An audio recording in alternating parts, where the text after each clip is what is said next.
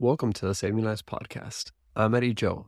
Today is the 4th of February of 2024, and we're going to be discussing an article titled Prevalence and Prognosis of Hyperdynamic Left Ventricular Systolic Function in Septic Patients, a systematic review and meta analysis. This was published last night in the Annals of Intensive Care. As always, this is not medical advice on how to treat your critically ill patients. Read these data for yourself and a hat tip to the authors. A quick plug for my book that I recently published, the Vasopressor and Inotrope Handbook. I appreciate everybody's support who has purchased a copy. If you're interested in buying one, check the show notes in the links below. I felt compelled. I had no intention whatsoever on recording a podcast this morning, but this article really, really caught my eye. And the reason why I did so is because when I take care of patients who have septic shock, they get their IV fluid resuscitation. And then, you know, if they're still hypotensive, I start them on norepinephrine.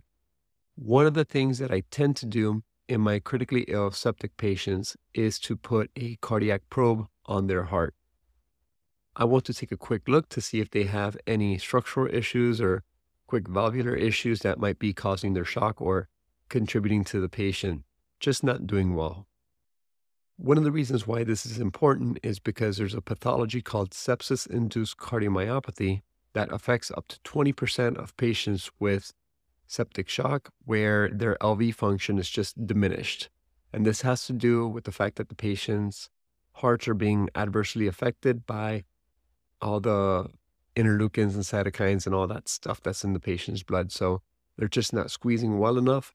And there is data to suggest that these patients might benefit from being started either on an inotrope such as dobutamine or using epinephrine to assist their left ventricular function. Now, that being said, there is a certain percentage of patients where once I do the echocardiogram and assess their heart function, for lack of a better term, their heart is just banging away. I mean, their LV function is fantastic. It's, it's too good for that matter. And that is what's called hyperdynamic left ventricular systolic function per this paper. I was under the impression that if the patient's LV was banging away, for lack of a better term, that these patients' hearts were doing great, that their heart was nothing to worry about, that their heart was just doing fine. But this is where this article begins by framing the context of hyperdynamic left ventricular systolic function in septic patients noting its controversial implications on mortality. So, the aim of these authors was to elucidate the prevalence of hyperdynamic LV systolic function in sepsis and its association with mortality. The way that these authors got to that was by performing a systematic review and meta analysis based on the inclusion criteria of focusing on adult septic patients.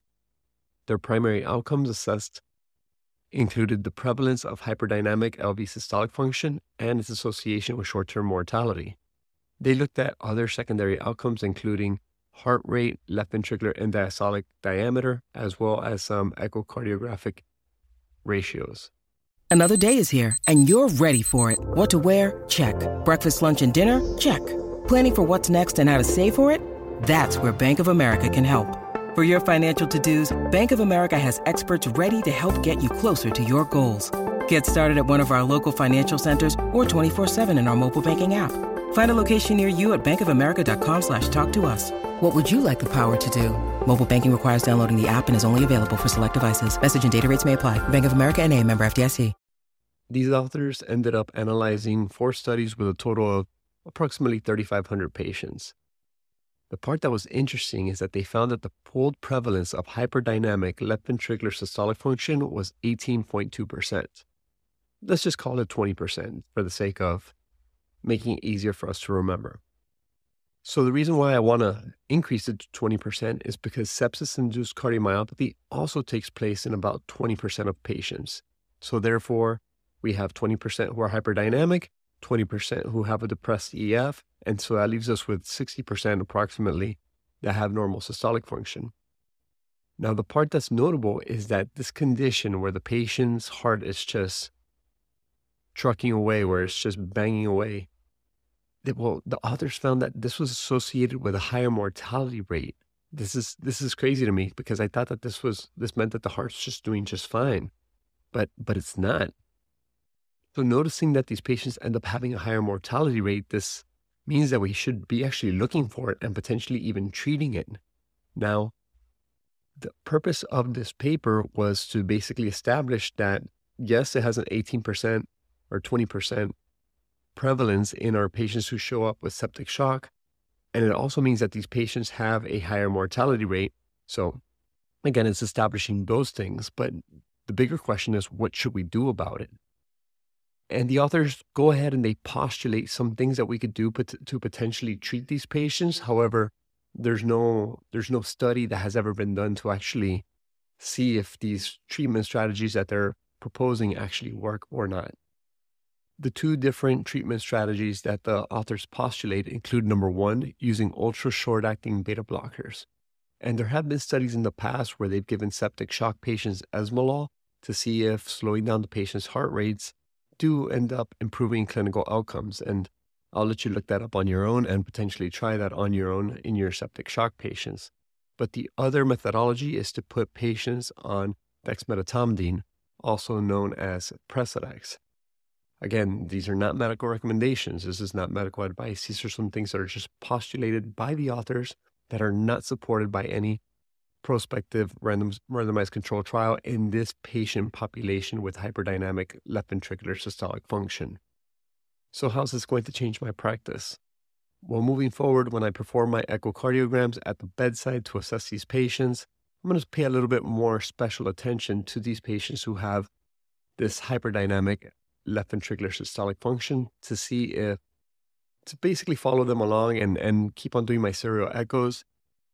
Part of the thought process when somebody has a hyperdynamic left ventricle and sepsis is the fact that they might be under resuscitated and might need more fluids.